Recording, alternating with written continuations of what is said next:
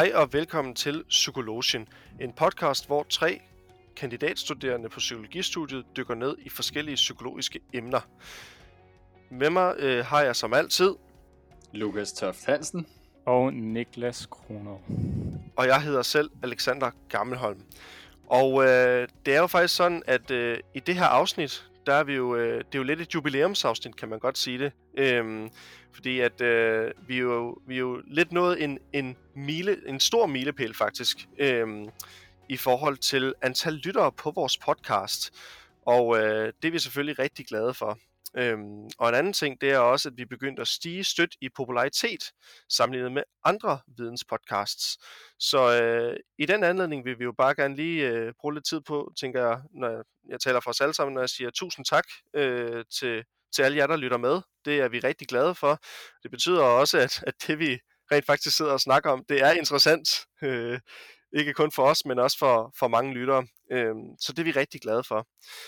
Og øh, i den anledning, så, øh, så har vi valgt faktisk at, at tage lidt fat i et, et specielt emne, øh, som lidt er et, et hjertebarn for os alle tre. Øh, noget, der i hvert fald interesserer os, og som vi også øh, har dykket meget ned i, og, og som, som vi har læst meget op på i hvert fald, kan man godt sige. Øh, og det er simpelthen emnet psykopati. Og øh, ja, man kan sige, øh, det her øh, emne har vi faktisk valgt at dele op i, i to afsnit. Øhm, så der kommer til at være et afsnit om psykopati øh, i dag, som øh, Niklas kommer til at stå for. Og øh, det bliver primært omkring, jamen, hvad er øh, psykopati og så videre, øhm, og sådan lidt overordnet, plus vi går ned i en, i en bestemt gren inden for psykopati. Og så øh, ugen efter, når næste podcast kommer ud, jamen, så kommer del 2 af det her emne her, og det er mig, der tager over i forhold til at holde oplæg. The sequel. The sequel øhm, hvor at øh, vi går lidt ned af en anden gren af psykopati, hvor vi lidt bygger oven på del 1 her. Ja, det tror jeg egentlig var alt det, jeg hus- skulle huske at sige, drengen. Ellers må I endelig øh, byde ind, hvis der er noget, jeg har glemt i forhold til introduktionen, inden jeg smider bolden videre til Niklas og oplæg. Det var meget fint. Det synes ja. jeg. jeg tror også godt, det nåede hernede omkring de fleste kanter, så det var super godt. Jamen, det er jeg glad for at høre. Jamen, øh, ja, så er der ikke så meget andet end at sige, øh, Niklas, jeg kaster bolden videre til dig.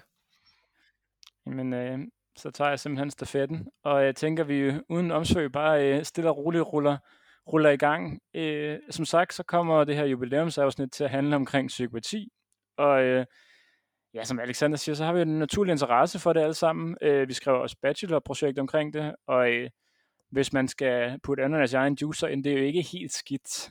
Øhm, så det er jo og også skal lækkert. Man jo. Og det skal man jo. Det ved vi for tidligere. Ananas i egen juice er vigtigt. Det er den bedste frugt at putte i juicen, det er det. Det er det. Øhm, men øhm, allerførst, så som sagt kommer det til at handle om psykopati, og jeg skal lige sige, at øh, ligesom vi diskuterede i nogle af de tidligere afsnit, så at man, når man får en sygdom, såsom psykopati, så er man selvfølgelig ikke defineret af sygdommen. Så det vil være korrekt at sige, at det er en Øh, person med psykopatiske træk. Men da det godt kan blive sindssygt langt at sige undervejs, øhm, så har jeg egentlig bare kaldt personer med psykopatiske træk i mit oplæg og senere hen for psykopater. Og det er egentlig bare, øh, man kan sige, for at gøre det helt nemmere og mere forståeligt og ikke så kringlet. Øhm, ja, men det er som mm. sagt ikke det helt korrekte at sige. Nej. Men øh, allerførst så har vi jo valgt, øh, som man kan sige, at dele øh, psykopatemnet op i to, henholdsvis de mislykkede psykopater, som vi kommer til at snakke om i dag, og de succesfulde psykopater, eller nogen, som nogen også kalder hverdagspsykopater, som, øh, hvad hedder det nu, som Alexander kommer til at snakke om næste uge. Og øh, oversættelserne er lidt sådan selvkreeret. Øh, på engelsk hedder det unsuccessful og successful psykopater, men sådan usuccesfuld er ikke rigtig et dansk ord, så vi har kaldt mislykkede, mislykkede psykopater i stedet for. Men øh, som altid, så har jeg taget en lille historie med til jer øh, to, og jeg lytter, øh, som jeg vil bygge min teori op omkring.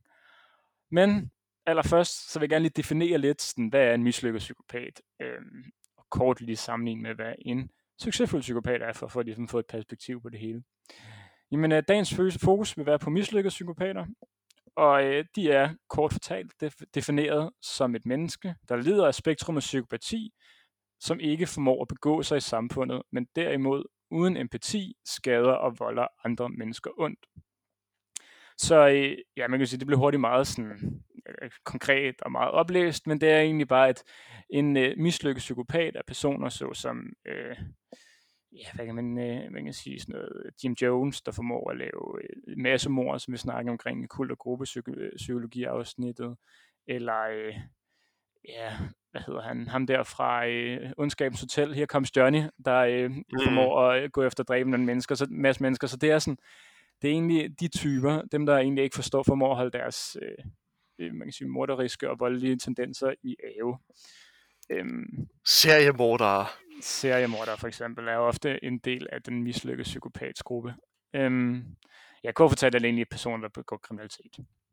Nå, men øh, det er jo så til forskel for de succesfulde, som er lidt det, man mere kender så som øh, chefer og øh, ting, det man også kalder hverdagens psykopater.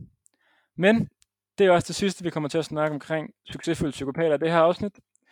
Jeg vil øh, som sagt gerne fortælle jer en lille historie, og øh, den historie, jeg skal høre, er omkring Robert John Maudsley. Og det er, sådan nogle gode navn. Ja, det er, det er virkelig flot. Øhm, det er kriteriet for, hvad du tager med af i den her i podcasten. Det er, har du et fedt navn, eller har du ikke et fedt navn? Jamen, det handler altid om navnet. Aldrig om kvaliteten, eller hvorfor han passer ind. Det er bare sådan... Det er rigtigt. øhm, men øh, jamen, altså, jeg er sikker på, at I har hørt øh, den inspiration, den, øh, den øh, man kan sige, bog og den film, der har taget inspiration, som har taget inspiration fra ham, men jeg tror ikke, jeg har hørt selve øh, hans fortælling. Så det bliver lidt spændende. Og øh, ligesom jeg havde sidst, så har jeg også lige valgt at give min historie et navn. Den hedder egentlig, Hvem er den største og styggeste ulv? okay. Men, øh, ja, ikke? Men øh, Robert John Maudsley, han bliver født den 26. juni i 1953. Han bliver født af en øh, søskendeflok på 12 børn, lidt ude for den engelske by Liverpool. Og øh, Kort efter Robert bliver født, så bliver han så flyttet til en øh, katolsk skole, hvor han er indtil han er 8 år. Og øhm, der er egentlig ikke så meget viden omkring, hvordan han begår sig, hvordan han har det, hvordan han er skole, men cirka omkring 8 års alderen kommer han hjem til sin familie, hvor det egentlig bare, man kan sige, det burde han ikke have været kommet. Fordi at øh, Roberts dagligdag begår egentlig, at han øh, fysisk og kontinuerligt bliver straffet af sine forældre. De slår ham, de tæver ham og laver en masse forskellige former for vandrygt. Og Robert har derudover senere fortalt, at han også blev voldtaget som barn, men ikke defineret præcis hvordan.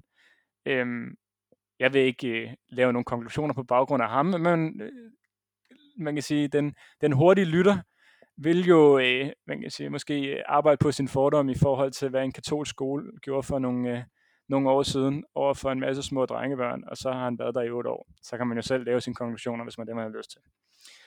Men øh, efter et rumstykke tid, hvor øh, Robert, Robert dagligt bliver mishandlet, så bliver han så fjernet fra familien og ender sin teenageår på gaden i London som trækkerdreng. Og det er egentlig det her, det er egentlig her nu, hvor øh, Roberts liv egentlig begynder at forme sig til den mand, man har hørt om i dag. Robert bliver en dag i hans sene teenageår samlet op af en pædofil øh, på gaden, så hvor de sammen går op i en lejlighed, og så viser pædofil ham Øh, jeg ved ikke, om det er sådan apropos ingenting, men, men han viser ham billeder af de børn, han har voldtaget. Og okay. øh, hvorvidt det er, fordi at Robert selv er blevet voldtaget som barn, eller fordi han synes selv forbrydelsen er så modbydelig, så vælger han simpelthen at kvæle den her pædofil med sine bare hænder. Og det bliver så selvfølgelig opdaget af politiet, og han bliver arresteret, og han bliver sendt til et behandlingscenter for kriminelle sindssyge. Og øh, på dette behandlingscenter går det ikke stille for sig. En dag, en dag opdages det, at Robert har tortureret og dræbt en af de pædofile fra behandlingscentret. Og det er så også her, hvor det bliver sådan rigtig grumt. Også der, hvor man har meget inspiration fra ham. Fordi at øh, en vagt, som arbejdede på det her behandlingscenter, fortæller, at han så Robert flække kraniet på den pædofil, tage en ski frem, og derefter begynde at spise et stykke af hans hjerne. What? Og, øh, ja, og man kan sige, det virker for mig som om, at sådan, fra at nå at flække en kranie, til det åbner sig, til man sidder med en ske, før den er i munden, og ham der vagten beskriver, at han har set det hele. Det virker som om, han er bare sådan, han kunne måske godt lige have trådt ind og sagt sådan, der er ikke så mange vitaminer i, kan ikke lige spise eller øh, Undskyld, der er mad her om øh, 30 minutter, kan du lige vente? kan du lige vente lidt, ja. ja. der er mange ting, man kunne have gjort. Øh, ja, vi har siddet sådan nogle ting, men, øh, men øh, man kan sige, at i den her historie har jeg ikke øh, tilladt mig at være kildekritisk. Der har jeg simpelthen... Øh, Ja, det er fair nok. jeg har bare bes- beskrevet den fortælling, der er blevet øh, fortalt. Øhm, men øh, på grund af det her scenarie, så bliver Robert så forflyttet til et maksimum beskyttet fængsel. Og øh, ja, det virker egentlig ikke som om, at ham der Robert, han tænker særlig meget omkring de her maksimum beskyttet fængsel eller behandlingscentre og sådan nogle ting, fordi hans killing spree stopper ikke rigtigt her. Killing spree. Ja, men fordi, altså han har indtil videre dræbt en pædofil, og han har indtil, eller to pædofile, to forskellige steder. Og øh, det, der egentlig sker, når man putter en mand ind i et fængsel, er jo egentlig, at han kommer ind med en masse andre mennesker, som også har lavet en masse forbrydelser. Og når han er rigtig glad for at dræbe mænd, som har lavet en masse forbrydelser, så er det lidt en buffet for ham. For han, øh, der går sgu ikke lang tid, før han dræber to mere. Ej, Og øh, det er super mobilt, men det er også lidt stilet, den måde, han gør det på. Altså sådan, det er sådan lidt flot. Men øh, Robert her, han øh, sidder i sin celle, og så får lukket en øh, mand ind i den, som dræbte sin kone. Og øh, han trækker så en kniv og dræber den her mand. Og derefter, som om øh, han var heksen for Hans og Grete, så prøver han så at lukke flere ind i cellen. Men man kan se, at alle i bloggen har ligesom set, at han har dræbt den mand ind i sin celle og gemt ham under sengen, så de siger alle sammen pænt nej tak.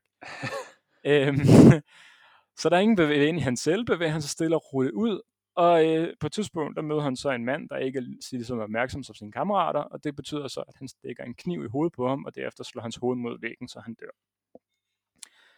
Og øh, det er så her, hvor den lidt, lidt classy version begynder, fordi at øh, efter Robert her har dræbt to mennesker, så går han så hen til øh, det sted, hvor fæng- eller fængselsvagterne sidder, og øh, lægger kniven og siger, at øh, ved næste optælling af fanger, så vil I mangle nogen. Øh, så det er sådan, det er en rimelig, rimelig cool kommentar, efter man har dræbt to mennesker. Øh, men det er egentlig her, hvor Roberts killing spree slutter. Og det med historien, hvem er den største og styggeste ulv? Øhm, Robert, han er stadig fængslet, og han øh, i det fængsel, hvor han øh, dræbte to mennesker. Og som det en af de eneste i verden, så har Robert sin egen afdeling i fængslet. Hold da op. Afde- hans celle er under jorden, han har seks vagter, og den består kun af glas. Der er altså ikke trammer for eller sådan noget. Wow. Det er ligesom, øh, hvis man har set i øh, Blacklist, øh, den der øh, re- celle, Raymond Reddington bliver sat ind i, så er den lidt mm. Den samme. Øhm, ja. Man kan simpelthen ikke Men- styre ham. Man bliver bare nødt til at kunne se fra alle vinkler, og der skal ikke være andre i nærheden og sådan noget. Det er jo helt vildt. Ja, lige præcis. Lige præcis. Ja, ja. Øhm, ja, så øh, det var egentlig historien omkring Robert John Maudsley. Og så har jeg egentlig et spørgsmål til jer to hurtigt. Øh, har I et bud på, hvilken film eller bog, eller film og bog, som har taget inspiration fra hans liv? Jeg, altså, lige når du siger det der med, øh, med det der øh, glasbur, han var inde i, der kommer jeg til at tænke på Sherlock Holmes. Øh, men det er ikke sikkert, det er lige det, jeg skal gøre, men øh, der, øh, der er sådan en overskurk. Jeg tror, det er... Moriarty. Det er det ikke Moriarty? Ja, men nej, men det er okay, men det kan godt være, det, der sker noget filmatisering af det her. BBC lavede sådan en serie med det, hvor at, øh, hans søster faktisk ender med at være den helt store sådan, over overskurk, som, som er på sådan en ø, hvor hun også er i sådan Det et er øh, helt isoleret fængsel. Jeg ved ikke, om det er Ja. det. Ja. Altså, øh, jeg kan fortælle dig, at det er ikke den, øh, men øh, jeg kan forestille mig, at øh, man kan sige, inspirationen fra de her celler helt klart er taget. Det er jo en øh, ting, man ser i mange serier, der er de her glas øh, celler, hvor man kan få lov til at se alle steder fra, så der er ikke nogen ting, der kan gemmes, eller nogen ting, der kan gøres. Øhm, men ikke rigtigt. Har du et Nej. bud, Alexander?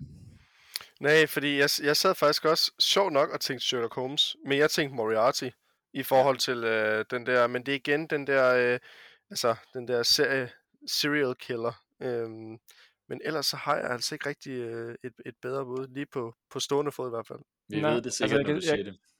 Mm. Ja, men man kan sige, det er også lidt, øh, man kan sige, det er, det er den person, som er tættest på den fortælling. Øhm, ham, der har skrevet, jeg kan fortælle jer, at øh, det er øh, en film med en dansk skuespiller, Mads Mikkelsen. Det er Nå, ja. Hannibal okay. Lecter. Ja, han Der er har øh, ham, der oprindeligt skrev bøgerne omkring Hannibal Lecter, øh, som er jo en, det er en, øh, man kan sige, en, ja, en psykopat, som øh, fanger, sin, fanger mennesker, og så spiser dem. Nå, ja. Mm. Og det her med, at ham her, Robert John Morsley, han ligesom begyndte at tage en uh, ske af en af hans medfangers uh, hjerne, hvor det sådan, formoder man, at det der var havde den største inspiration til skabelsen af de her bøger. Øhm, så det er egentlig der, hans, øh, man kan sige, ja, den inspiration kom fra. Men som sagt, så er Robert en mislykket psykopat. Han formår ikke at hæmme sine impulser, og har ingen empati for menneskeliv, og han prøver ikke at forstå samfundets normer. Godt. Men hvordan kendetegner man så præcis den psykopat? Og det er så her, vi går ind i noget af den teori, der ligger på området. En af de nyeste teorier inden for forskning på psykopater postulerer, at man kan beskrive psykopater ud fra tre gennemgående træk, altså ud fra en trækteori. Og hvis man er lidt i tvivl omkring, hvad fanden en øh, trækteori er, så kan man øh, gå ind på vores personlighedspsykologi-afsnit, hvor vi har gennemgået den mest kendte, øh, og ligesom sådan, man kan sige, moderen for hele trækteorien øh, der. Men øh, hvad hedder det nu? Øh, den, der ligesom er den den nyeste teori inden for, øh, hvad en psykopat er, det er jo så som sagt en trækteori, og det er en mand ved navn Christopher Patrick, der har lavet den. Han mener, at en psykopat har tre særlige træk.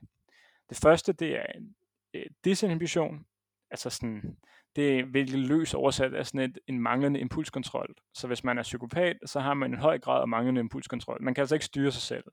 Så vi ser jo i Robert Morges tilfælde, at han øh, får vist nogle billeder af nogle børn, ham der en pædofil har været sammen med, og så dræber ham med det samme. Han har altså ikke mulighed for at kontrollere sine egne impulser. Det andet træk, det er noget, der kaldes, øh, det, det, det han kalder boldness, som lidt løst oversat er sådan en form for modighed, skråstrej sådan mangel på frygt.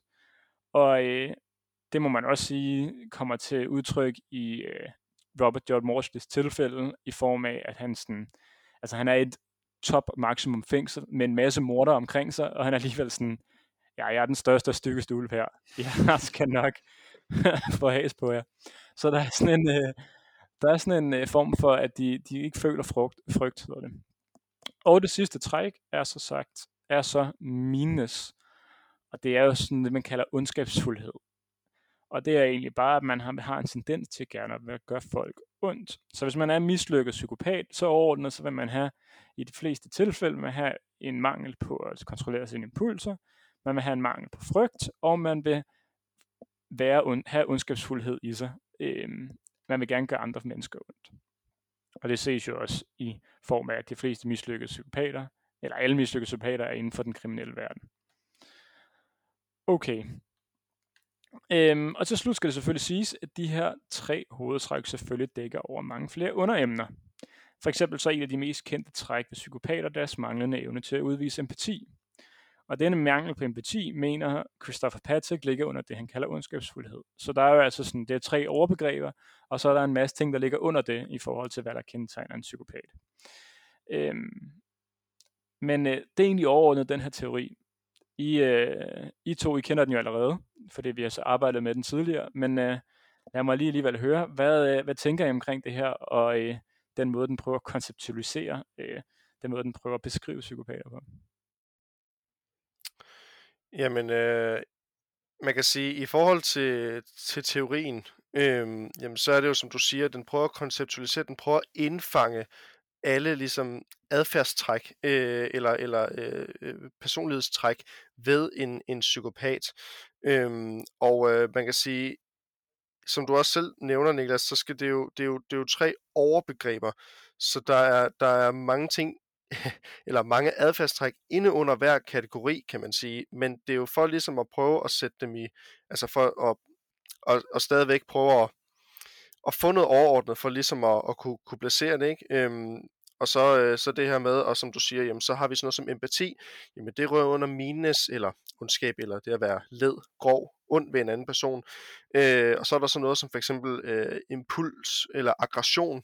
Jamen det vil vi, kende, det vil vi putte under øh, desinhibition. Altså det her med, altså igen, det ligger lidt i ordet med det her med desinhibere. Altså man kan ikke inhibere sine, sin emotioner eller sin, sin aggression. Øh, så, så man, er, man, kan, man har ikke kontrol over sin, sin impulsivitet øh, eller sine følelser. Ikke? Øhm, ja. Ja, øh, og det her det er jo resultatet af en masse teorier, tror jeg også du siger Niklas, som han har samlet ham her, Christopher Patrick. Øh, det skal lige siges, at den, de helt store diagnoseredskaber, som den amerikanske psykologforening har lavet, og verdenssundhedsorganisationen, den vi bruger i dag, eller i Danmark, som hedder ICD, som er sådan et diagnosesystem over psykiske lidelser de øh, inkluderer jo faktisk ikke øh, den her altså psykopati. De kalder det Nej. noget andet. Kalder det dysocial personlighedsstruktur på dansk og antisocial øh, hvad hedder det? Personlighedsforstyrrelse. Ja, Ja. På, på amerikansk. Øhm, så, så det er faktisk et koncept, som man faktisk er nødt til at få defineret ud fra et eller andet, og det er så det, som Patrick han gør, fordi han samler op på nogle tidligere teorier, hvor man har prøvet at beskrive den her type mennesker. Øhm, og det tætteste, som sagt, vi kommer på, det er noget, vi kan kalde dysocial personlighedsstruktur i Danmark. Men, øh, men det er faktisk ikke helt det, som Patrick han snakker om. Han snakker om en helt særlig type psykopat, som både kan være de her succesfulde og usuccesfulde. Så der er ret meget, der skal klassificeres og så videre, og derfor så øh, er det jo godt, at der er nogle teorier, der virkelig prøver at dele tingene op, så vi, vi kan få overblik over, hvad er det for nogle øh, adfærdstræk, og hvad er det for nogle problematikker, der er med de her mennesker. Hvordan kan vi ligesom konceptualisere det? Så jeg er fan af den øh, tilgang. Helt sikkert. Og man kan også sige, øh, tingen der er med, hvad hedder det nu, øh, ja, trækteorier, det er jo også, at de ofte er baseret på et spektrum, så man kan være mere eller mindre psykopat, øh, hvilket Mm. jeg også synes fungerer rigtig godt i rigtig mange af sådan nogle øh, øh, jamen, sige, konceptu- konceptualisering af sygdomme, at man ligesom ikke bare er, øh, hvad kan jeg sige, en sygdom, men man godt kan være forskellige grader på en skala. Øhm, Mm. Ja, men det var, øh, det var egentlig sådan overordnet den måde, man ligesom kan begrebsliggøre og konceptualisere øh, psykopater ud fra, i forhold til, hvad der definerer dem. Øhm, men, øh, hvad hedder det nu, da det er lidt et nicheområde for i hvert fald mig, så vil jeg her i slutningen af mit oplæg lige gå lidt ned i en af de her underemner. Fordi at øh, det er vist kommet til udtryk, at flere gange har jeg givet eksempler på øh, den her mangel på empati hos psykopater. Det her med, at de ikke kan føle, at man, man kan sige, de kan ikke føle med andre. Og øh, som beskrevet, så øh, viser undersøgelser, at psykopater ikke har empati. De hjernedele, som er associeret med empati, synes at være dysfunktionelle, og derfor så føler de ikke rigtig noget, når de oplever, at andre mennesker har været ude for noget dårligt. Så altså hvis nu for eksempel, at øh, jeg går over vejen, og jeg ser en person blive kørt ned, så vil jeg have det dårligt over, at den person er kørt ned. Men det vil en psykopat ikke. De vil ikke have de samme sådan, emotionelle del på det. Og her er det, her er det vigtigt at differentiere, fordi at generelt har man snakket omkring psykopater, som værende, de har ikke noget empati. Og det er faktisk ikke helt korrekt. Og jeg har sagt det flere gange i afsnittet, og det er faktisk ikke helt korrekt, selvom det lidt er. Men øh, for kort fortalt, for, kort fortalt, så deler man jo så empati op i to. Det man kalder emotionel empati, og det man kalder kognitiv empati. Og øh, emotionel empati er det, jeg lige har beskrevet. Det her med at kunne føle med andre. Det her med at kunne, øh, hvis nu er der ens bedste ven kommer og fortæller, at hendes kæreste var utro, sådan virkelig inderst inde kunne føle, okay, det er fandme synd for hende. Jeg har virkelig meget som, eller øh, hvad hedder det nu, øhm, jeg har virkelig ondt af hende. Mm. Og bare kunne mærke den her smerte. Det er den emotionelle empati. Den kognitive sympati er derimod at kunne forestille sig, hvor ondt det gør. Så hvis for eksempel en, øh, jeg sidder og snakker med en kammerat, han fortæller, at hans mors, øh, hans mors fætters gode ven har mistet sin kone, og han har det rigtig svært. Så jeg kan godt forestille mig, at han har det svært, fordi det må være hårdt at miste sin kone. Men jeg kan ikke emotionelt forstå det, fordi jeg ikke er en del af det. Jeg har ikke en man kan sige, personlig aktie investeret i det, og derfor så føler jeg ikke noget emotionelt med personen. Godt, og det er sådan der, man deler, deler empati op. Og øh, en undersøgelse fra april 2020, så under, empati op på psykopater, og havde differentieret mellem det her kognitiv og emotionel empati, fandt jo faktisk, at som beskrevet har psykopater en dysfunktionel emotionel empati, så de kan altså ikke øh, føle med andre, men til gengæld kunne de godt udvise kognitiv empati. De har altså mulighed for bevidst at sætte sig i et andet sted og rationelt forstå, hvorfor man er ked af det eller har smerter. Og øh, hvis man lige tager det tilbage til den her historie, så indikerer det altså, at når Robert John Morsley han dræbte mennesker i fængsel, så vil han ikke emotionelt, ikke emotionelt føle, have dårlig samvittighed eller føle empati for den person, der ligger på mm, jorden og bløder, men han vil godt kunne forstå, hvorfor pårørende var ked af det. Han vil ikke føle med dem, når de sad og græd, men han vil godt kunne forstå, hvorfor de var triste. Godt. Jamen, øh, og det er egentlig den sidste ting, jeg har på mit oplæg. Hvad synes I om det sidste aspekt i forhold til empati? Har I nogle, øh, nogle, nogle indspark, I har lyst til at komme med?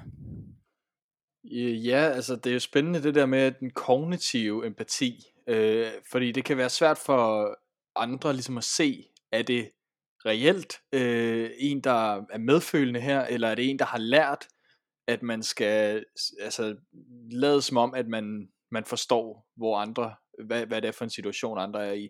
Og det er jo der, hvor det kan blive farligt. Nu snakker vi om øh, mislykkede psykopater i dag, så, så det, de har måske lidt svært ved at skjule det, øh, men har alligevel den her evne til, okay, jeg, jeg kan ligesom regne ud, at du må have det dårligt, men jeg kan ikke helt selv føle det. Jeg, jeg kan ikke, altså, det er jo ikke mig. Øh, så man har ligesom sådan en afstand øh, emotionelt, både til sig selv og til andre, og det er jo også noget af det, det kan være opstået af, det er, at man ikke selv har så god kontakt til sine følelser og er lidt dys, dysreguleret. Så, så, så ofte så kan det også være noget med, at du ikke engang øh, selv øh, kan blive særlig påvirket, øh, både på andre og på andre, eller egne og på andres vegne. Ja, og det er jo også det her med, at når vi skal definere, hvad empati er, at så tit, når vi, som du også tidligere sagde, Niklas, jamen, når vi definerer empati, så er det bare det her med at kunne føle med andre. Øh, men, men det er jo også et, et relativt bredt begreb, altså som, som du siger, der er jo både den kognitive del og den, og den emotionelle del af empati. Og øh, vi har også undersøgt i forhold til, eller læst et studie, der viser, at psykopater jo faktisk godt kan føle empati, hvis de bliver instrueret i det. Øh, så så det, er jo, det er jo også det her med, at, at de kan ikke selv tænke tanken i forhold til øh, det her med at sætte sig ind i, i et andet menneskes situation og føle, okay, øh, det her menneske må have det sådan her eller sådan her. Øh, hvordan vil jeg selv have det? Øh, hvis jeg stod i den her situation, så ville jeg nok føle sådan og sådan og sådan. Men hvis de blev instrueret i det, øh, jamen, du skal føle empati, når det her sker, øh, så kan de jo faktisk godt, og det vidner jo også om, at de jo godt kan føle empati med sig selv, øh, men de kan ikke føle empati med andre.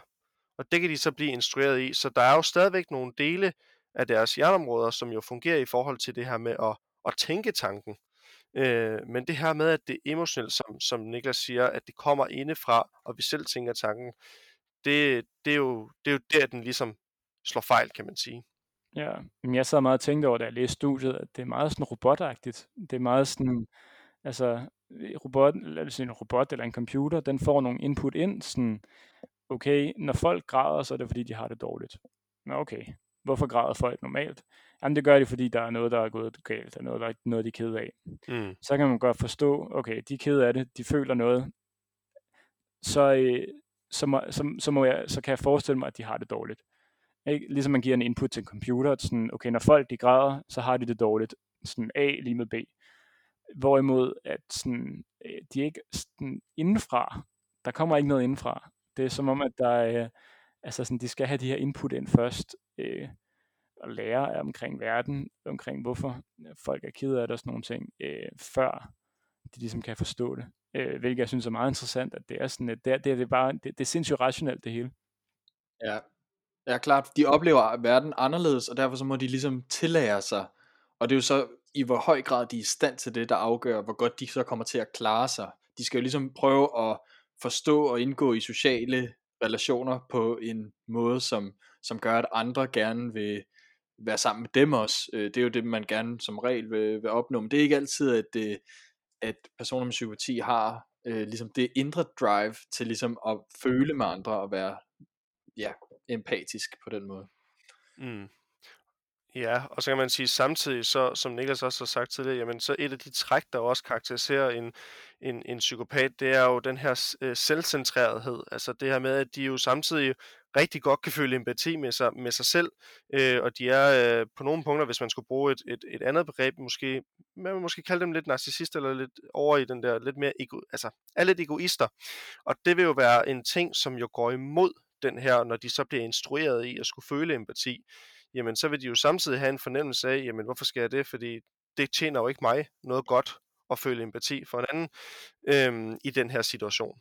Øh, og det er derfor, øh, det jo så er så svært at tillære dem det her.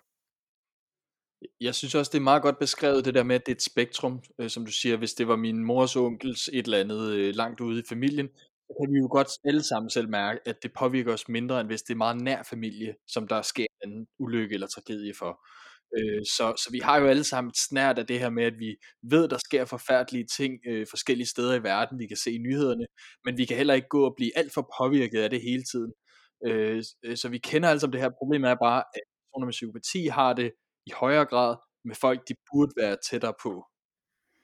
Ja, ja, lige præcis, lige præcis. Øhm, og øh, alt det her med, at de er meget rationelle, som vi sidder og snakker om, det fører faktisk videre til mit, øh, mit første diskussionsforum. Øhm, og øh, et andet aspekt ved Christopher Patricks teori, Alex, du snakker omkring selvcentreret, eller hvad det der med, de er meget selvcentrerede, men der er rigtig mange aspekter, som jeg ikke har fået, eller har tid til overhovedet at gennemgå i den her teori.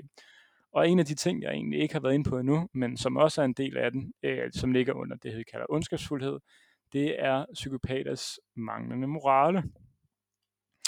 Og øh, allerførst, så vil jeg egentlig gerne, øh, jeg fremstiller et moralsk dilemma, så vil jeg egentlig gerne høre jeres to bud på, øh, hvad I vil gøre. Og så bagefter, så har der lavet et øh, forsøg med nogle psykopater, øh, hvor de har svaret på det. Og så vil jeg... Det er lidt en test. Så, så, det er lidt en test. Ikke? det er også, I, sidder, I, skal, I skal heller ikke sidde og falde i søvn. Så det er sådan nej, lidt... Nej. Og øh, ja, man kan sige, det skaber selvfølgelig også et øh, refleksionsforum for dig, kære lytter, i forhold til, at man må selvfølgelig altid velkommen til selv at sidde og overveje, hvad vil man gøre her. Og øh, altid skæbnesvangert, hvis man svarer det samme som psykopaten. Jo, ikke? øhm, men øh, uden det omsøg, så hopper jeg lige ned i det. Bogstaveligt talt, fordi at øh, Alexander og Lukas, I er lige hoppet øh, over et, over bord, sammen med seks andre mennesker. Jeres skib er kendret, og nu sidder I otte mennesker på en gummibåd. To af de mennesker, der er blevet såret efter flugten fra skib, eller to, to ud af de otte mennesker er blevet såret efter flugten fra skibet og ligger alvorligt skadet på tømmerflåden. De vil sandsynligvis dø, men det er ikke sikkert. Mens I sejler på det åbne vand, mens I sejler på det åbne vand, indser I hurtigt noget fatalt gummibåden vipper lidt for meget her på det åbne vand. Og hvis I alle bliver på gummibåden, så vil den sandsynligvis kendre, og det vil dræbe jer alle sammen. Men hvis I derimod smider de to alvorligt skadet over bord, så vil båden ikke synke. Hvad gør I? Vil I øh, smide de to skadede mænd over bord og være sikker på, at gummibåden ikke synker? Eller vil I lade dem være, og så vil den sandsynligvis synke. Og det skulle jeg lige sige, at mænden, de to mænd sandsynligvis vil dø. Det er ikke sikkert. Det er jo virkelig svært, og jeg prøver alle mulige måder at komme udenom det på, og tænke om jeg kan hoppe ud, og så, og så holde fast i den nede i vandet, så jeg ikke vejer så mm, meget og svømme ja. efter. Men, men det er det med de her dilemmaer, det har vi set. Det må ja, man ikke. Det har, vi set, det har vi set i Titanic. Det går ja. Nå, nej. Det, må man ikke. nej. det kan ikke gå. det går Vandet ikke. er for koldt. Så man skal tage en beslutning. Og Jamen altså, rationelt set, så er det jo en meget, meget nem beslutning. Der er jo to sårede mennesker, vi ved ikke, om de overlever, de ryger ud. Og så, øh, og så kan man sige, Nå, det er så din, øh, dine to forældre, skal du så øh, stadig gøre det? Og der, øh, der skal man jo så sige ja, hvis, hvis, man, øh, hvis man ikke har nogen følelser, eller jeg ved det ikke. Men, men mm. jeg tror, jeg vil have det sindssygt svært. Altså, jeg tror næsten, jeg vil begynde at ofre mig selv og sådan noget, fordi mm. øh, jeg vil slet ikke kunne holde ud og leve med en tanke om, at jeg har dræbt andre mennesker, eller på den måde været ja, involveret i sådan noget. Nej, det, det, man, man begynder hurtigt at prøve at tænke alternativer, og alle mulige forskellige løsninger på, hvordan kan vi bedst muligt altså, redde alle, selvom at, at scenariet egentlig stiller det lidt op, lidt op som i, at jamen, uanset hvad, så er der nogen, der kommer til at dø. Det er bare et spørgsmål om, hvem det er, og hvornår, og, og, og, og så videre, hvordan altså, det kommer til at ske. Øhm, men jeg havde lidt samme tanke, altså det her med at hoppe ud og svømme, det kan man så ikke, har vi så fået at vide. Men man kan sige, alt det her med at tænke sig til, jamen, hvordan kan vi gøre det, og så videre, det, det vidner jo også om den her morale, men øh, nu skal jeg selvfølgelig ikke tage hele Niklas' oplæg, for han skal jo nok komme ind på, hvad en psykopat vil gøre. Øhm, men øh, først og fremmest så vil jeg sige, at jeg tror, jeg, er meget, vil være meget forvirret i situationen, og vil være, altså, jeg vil, jeg vil, jeg vil virkelig tænke over, hvordan man bedst muligt vil, vil redde alle. På, altså, ja, men det er, en, det er en svær situation at stå i. Ja, men nu er det jo ikke et politisk debat, det her, vel? Der er ikke blevet spurgt til, hvad jeres holdning er til abort, og I skal svare for en hel Danmark. Det er simpelthen ja eller nej. Vil I smide mod eller ikke? Øh, altså, jeg vil prøve at lave en afstemning og høre, folk... du skal bare svare ja eller nej, jo. Okay, helt seriøst. Når jeg sidder og tænker nu her, der sidder jeg jo på afstand og ikke rigtig uh, særlig følelsesmæssigt involveret. Der vil jeg selvfølgelig smide mod, fordi det giver jo bedst mening. Så ja, Ja, jeg tror, jeg tror mit, altså, hvis jeg skal gå med min indskydelse lige da du sagde det, så ville det faktisk være nej. Øh, men når man så, som Lukas siger, tænker over det, så vil det være ja, fordi det giver bedst mening. Ja. Det var et ja-nej-svar fra min side. Men så har jeg lige øh, dræbt to mennesker, som faktisk overlevede. Men, øh, Ja, det, det er så i orden. ej, hvad hedder Eller det? det er det så ikke. Ej, det, det her dilemma, det var præcis det, der blev stillet til en øh, gruppe psykopater. Og det viste sig, at psykopaterne svarede rimelig meget det samme som jer. De, snakkede, de, øh, de svarede øh, helt rationelt, de to, de skal ud. Så må de drukne, så vi seks kan overleve. For øh, hellere seks overlever, og to dør, end otte dør. Godt. Og, øh, men I har jo så også bevist, at I ikke er psykopater i det her. For hvis du, kan lytte og sidde og tænke, oh shit, fuck mig, jeg vil også hellere ud med dem. Så er det faktisk ikke så mærkeligt, for det er vel de fleste. Øh, det, der egentlig er forskellen mellem psykopater og os, som ikke er psykopater, det er egentlig, hvor lang tid det tager at tage beslutningen. Som øh, I to var et rigtig godt eksempel på i alt jeres politiske snak, hvor I snakkede udenom. Øhm, så handler det om at, ligesom at veje hver eneste side mod hinanden, og sådan tage de emotionelle aspekter med, med sådan, okay, jeg dræber to mennesker og sådan nogle ting. Og det er egentlig det, der definerer et, altså sådan empati i sig selv. Men øh, det, jeg fandt ud af, var, at psykopaterne uden videre omtanke, lige så snart de havde fået stillet dilemmaet, sagt ud med dem. Mm. To mænd over bord, ingen redningskrans. Øhm, de tænkte overhovedet ikke nogen af de her, hvad kan jeg selv gøre? Kan man tænke ud af boksen? Kan man, er det nu moralsk rigtigt at redde de her to mennesker? Det var egentlig bare øh, to mennesker øh, død af færre end otte menneskers død. Og så var der ikke mere end det. Øhm, så det var en af det, de svarede. Øhm, rigtig interessant, synes jeg. Øhm, ja, nogle tanker her i? Ja, det er jo, det er jo en måde at, at få flest muligt til at overleve på. Øh, og, og når vi sidder og, og sådan rigtig tænker over det i lang tid, øh, så er det fordi, vi prøver at finde de her smutveje, øh, som man vil gøre. Øh, men, men altså, når, vi, når alt kommer til alt, så skal vi sige en ting. Vi kan bare ikke sige det lige så hurtigt, som øh, nogle mennesker kan, øh, fordi de ligesom bare ser logikken med det samme. Og, og det er jo en farlig logik, fordi hvad er det så, vi skal, altså, er det, altså, hvis vi tager det på sådan en samfundsplan, øh, plan, hvem, skal, hvem er der ikke plads til, altså, øh, hvad, hvem skal vi smide over bord, hvis man kan sige sådan i overført betydning, øh, og, og der kan man jo, det kan jo blive meget kynisk og ubehageligt, øh, hvis vi, vi bliver styret, eller hvis magtpersoner har nogle af de her træk, hvor at, øh, man, man ikke har en eller anden form for menneskelighed og medfølelse med, med de mennesker, som man øh, har magten over, kan man sige. Ja, helt klart. Jeg tænker også, at der, det, det er et meget godt eksempel på det her med, vi talte om tidligere, det her med, hvorvidt man er i stand til at reflektere over situationerne, og det her med at begynde at tænke over, jamen, hvis man gør det her, hvad sker der så, og hvis man gør det her, jamen, så føler de andre jo sådan her, og det vil jo ikke være godt, og der vil sikkert også være nogen, øh, for mit eget vedkommende også, som sidder og tænker, jamen, er der børn ombord på den her båd, er der, er der, øh, er der unge mennesker ombord, øh, er der gamle, altså, og dem, som er unge, jamen, de skal jo nå at leve deres liv, og alt sådan noget, altså, alt, alt det, det er jo tanker og refleksioner, som begynder sådan ligesom at køre i vores hoveder, det er jo det, der, der viser, at vi er i stand til at reflektere over situationer, øh, øhm, selvom vi ikke er i dem, eller i det her tilfælde så nogle gange, hvis vi så, det er lige meget, det er en sidespor, men det her med at kunne reflektere, ikke? Øh, og det er jo det, som, som vi jo tidligere også har sagt, det er jo det, der ikke sker for, for psykopater. Helt sikkert, helt sikkert, helt sikkert. Men øh, det er jo også sådan, at det er jo altid en, en overvejelse. Altså for hvis man eksempel sidder og kigger på, øh, lad os sige, dem der er øverst i herren, eller tidligere krigsherrer og generaler og forskellige mennesker, øh, som har haft mange, magt over mange mennesker, og ligesom skal føre folk i krig. Der vil et sindssygt empatisk hjerte nok ikke kunne virke, så meget, virke særlig godt. Altså, øh, der er et, øh, jeg har lige læst en del omkring øh, Genghis Khans liv, og øh, han, på et tidspunkt, der offrer han 5.000 af sin egen mand for at, for at redde 40.000 eller sådan noget. Og han i hans, øh, man kan sige, i fortællingen omkring ham, når man ikke konkrete, altså fordi han ligesom døde for rigtig lang tid siden, øh, ja, 800 år siden. Så, øh, men, men altså, i fortællingen omkring ham, der fortæller man også, eller der, der, der lyder det også, at han havde sådan, han satte folk, han offrede 5.000 mennesker, men han havde dårligt ved det. Og det er måske også sådan, at man, ja, jeg ved ikke, sådan, hvis man skal være krigsherre, så kan man jo ikke være sådan, ah, det går ikke. Fordi i krig mm. vil der altid dø mennesker. Og der er det måske, øh, der kan, der kan måske, en psykopat måske være godt. Eller hvad tænker I?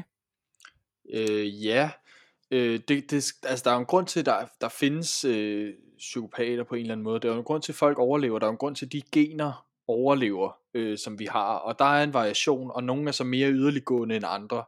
Øh, og det er derfor, det er vigtigt at sige, at det er et spektrum, fordi vi alle sammen har en snært af det. Jeg tror også, man i en profession eller på en måde kan blive trænet i øh, nogle ting.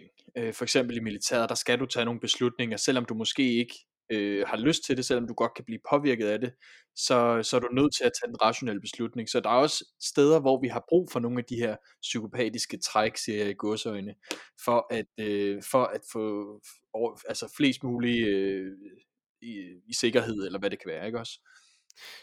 Jo, og det, det er altid det her med, altså, ras, øh, altså det at tænke rationelt eller logisk, kontra det at tænke, øh, som man kalder det, etisk, moralsk. Øh, og det er jo, det er jo øh, man kan sige igen, det er jo, øh, som, som vi også har sagt til selvom at vi siger psykopat, så det her med at sige, at man måler det på et spektrum. Det her med, at man siger, jamen, der, altså, man, man tenderer i grad, altså, hvor, hvor, psyko, altså, hvor mange psykopatiske træk, eller hvor, øh, hvor psykopat man, man opfører sig, alt efter hvor mange træk man har øh, inden for, for ledelsen. Og det er jo også derfor, at det er vigtigt at sige, at den her øvelse, vi laver, og øh, i forhold til de situationer, vi fremstiller, at det kommer jo rigtig meget an på øh, personen i forhold til, hvor mange træk man har. Fordi som Niklas så siger, jamen, der er sikkert flere, der så siger, jamen, jamen de skal derud, det er det, det logiske osv. Jamen ja, men vi måler det jo også på et spektrum, og det vil sige, at det her det er en situation, men der er jo også andre situationer, og derfor kan man jo, hvis man skal tale for, jamen så kan man sige, jamen så kan det i nogle tilfælde måske være godt at tænke mere rationelt eller logisk, i stedet for at tænke emotionelt eller etisk eller moralsk. Øhm, men igen, det gør dig ikke som sådan til psykopat, men det er jo graden af det, ikke? Og det er især også en balancegang, som vi som kommende psykologer skal tænke over. Øh, man taler om øh, om det her omsorgstræthed, hvis man er for overinvolveret i klienters øh, liv, at, at man har en masse klienter, der måske har det rigtig dårligt, rigtig skidt. Vi kan jo ikke sidde dag efter dag i 8 timer i træk og føle alt, hvad vores klienter føler, hvis de har det rigtig dårligt. Det jo, kan vi jo ikke holde til, så vi bliver jo også nødt til at have en grad af noget rationelt, der ligesom holder en eller anden form for afstand til det. Øh, så det er jo ret spændende, hvordan man skal arbejde med det her, hvor man, hvor man stadig skal være et menneske, øh, og man tænker jo tit, at psykologer er sådan nogle følebamser, men, men vi bliver altså også nødt til at have noget professionalisme og noget øh, afstand på en eller anden måde til vores klienter. Helt sikkert, helt sikkert. Jeg kan faktisk se, at tiden løber fra os, så jeg havde forberedt et sidste diskussionsspørgsmål, men det bliver egentlig bare, at jeg giver noget information, øhm, og så får vi ligesom, øh, for kan vi blive klogere på det. Fordi at, øh, hvad hedder det, øh, ja, og det kommer egentlig til at lyde mega nørdet, men øh, nu kommer mit absolut yndlingsfakt omkring psykopater. Fordi at øh, vi mennesker, vi har et øh, sted i hjernen, som hedder inferior frontal cortex. Og hvad det egentlig er, hvor det hedder, øh, sådan ligger og sådan nogle ting, det er egentlig ikke så vigtigt. Men en af de ting, der er ansvarlig for, ud af mange, det er, at det styrer vores opfattelse af tid. Altså hvorvidt vi oplever noget går hurtigt, eller noget går langsomt. Så øh, det er altså det her inferior frontal cortex, som gør, at når man hygger sig gevaldigt, så flyver tiden af taget. Men hvis man derimod ligger i planke, så kan øh, 30 sekunder føles som et øh, halvt århundrede. Øhm, så er det egentlig den, der styrer vores opfattelse af, hvor hurtigt tiden går. Og et øh, studie fra 2010 af en øh, fyr med navn James Blair, som lidt er sådan den den største inden for psykopatiforskning. Han øh, undersøgte den her del af hjernen, og han fandt ud af, at psykopaters tidsfornemmelse er markant, markant anderledes end ikke-psykopater. Det vil så sige, at øh, han tog en masse mislykkede psykopater ind i et lokale, og så viser han nogle sindssygt morbide billeder. Øh, film, hvor der var vold på, og alle mulige forskellige ting, og øh, gjorde det samme med mennesker, der ikke var psykopater. Og det han fandt ud af, var ligesom, at de mennesker, der ikke var psykopater, de, deres tidsfornemmelse blev ligesom skruet ned, fordi det var, de syntes, det var pisse ubehageligt, det de så på.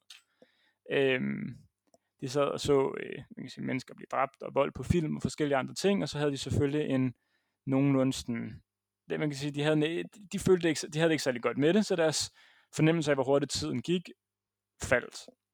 Til gengæld så undergjorde det, altså så gjorde han det samme på almindelige psykopater, der var diagnostiseret med psykopati, og her fandt han så ud af, at deres oplevelse af at blive vist de her film, eller de her voldelige scener, det var egentlig ikke noget. Det var som om, de ikke nænsede det forfærdelige og frygtelige i det.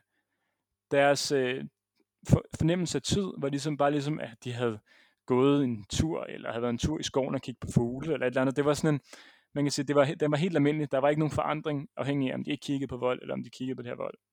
Og det, øh, det synes jeg er relativt interessant. Også bare det her med, at der er et sted i hjernen, som, som skruer vores tidsfornemmelse op og ned.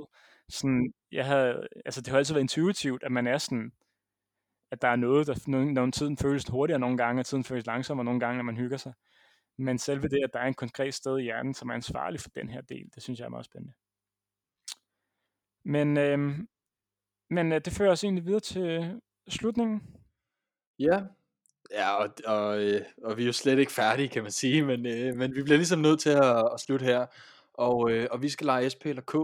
Jeg tænker, at øh, Alexander, vil du starte? Nej, vent. Ej, undskyld. Jo, start du bare. Ja, tak.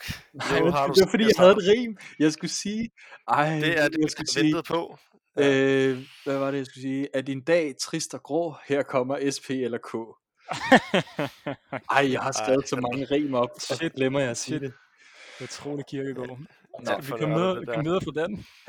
jeg beklager, øh, ja. Alexander, tag for søren, der bare et bogstav nu. ja, men jeg tager et bogstav nu, så vi glemmer dette forfærdelige rig med Lukas Toft Hansen. Nej, det var flot. Det var Ej, det var, det var lækkert. Godt. Øh, jamen, øh, jeg, jeg tager det stille og roligt i dag. Jeg tager, jeg tager en P. Okay. Hvor stor en procentdel vil du sætte på, hvor meget psykopat du selv er? Oh. Jamen, øh... Hvor øh, 100% det er skingerne sindssyg, og ja. 0% det er kattekilling. Men altså, jeg må nok erkende, at jeg nok er en lille kattekilling.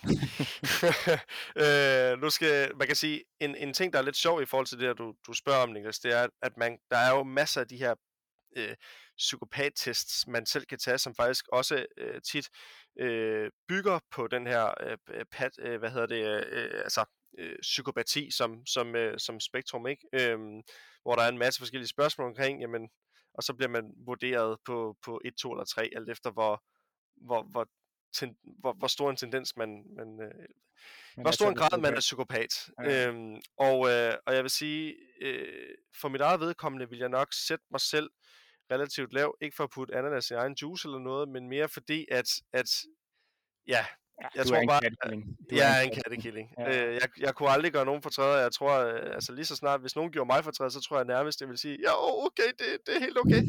altså, øh, altså øh, selvfølgelig, så har jeg da ryggrad, det er da slet ikke det. Øh, øh, men, men, øh, men altså lige præcis herinde for psykopati, der, der er jeg ikke blank for at sige, at der, der scorer jeg i den lave ende. Nu er det heller ikke op, at ved med at køre på dig med det der med gyserfilm, Alex, men øh, en af de ting, som vi jo også har hørt, at psykopater øh, har svært ved, det er den her frygtrespons, altså de er meget frygtløse.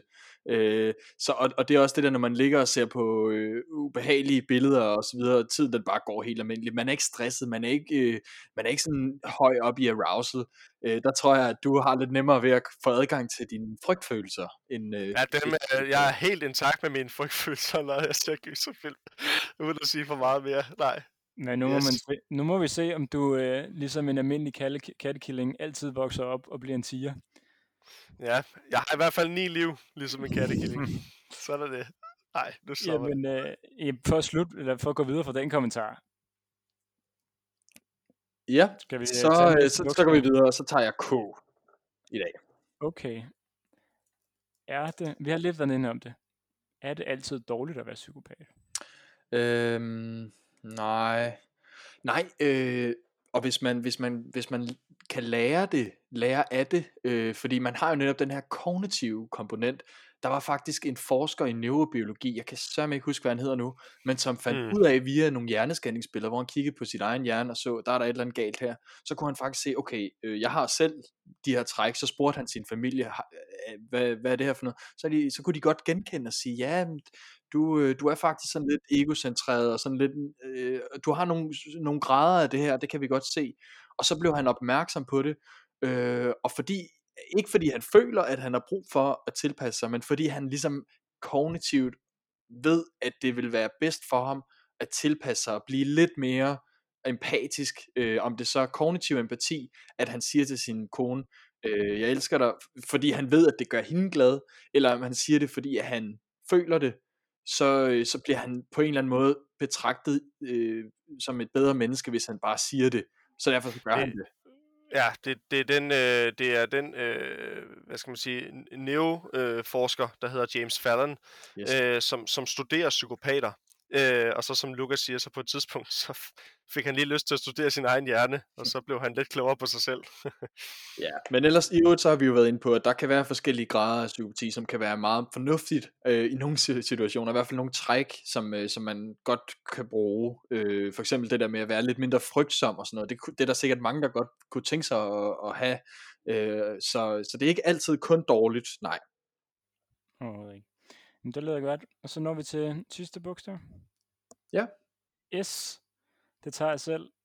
Jamen, øh, S er altid sjovt, når man selv har skrevet, eller selv har øh, af. Men øh, spørgsmålet lyder, lyder egentlig konkret på, hvor mange mennesker John Mortley nåede, Robert John Mortley nåede at dræbe.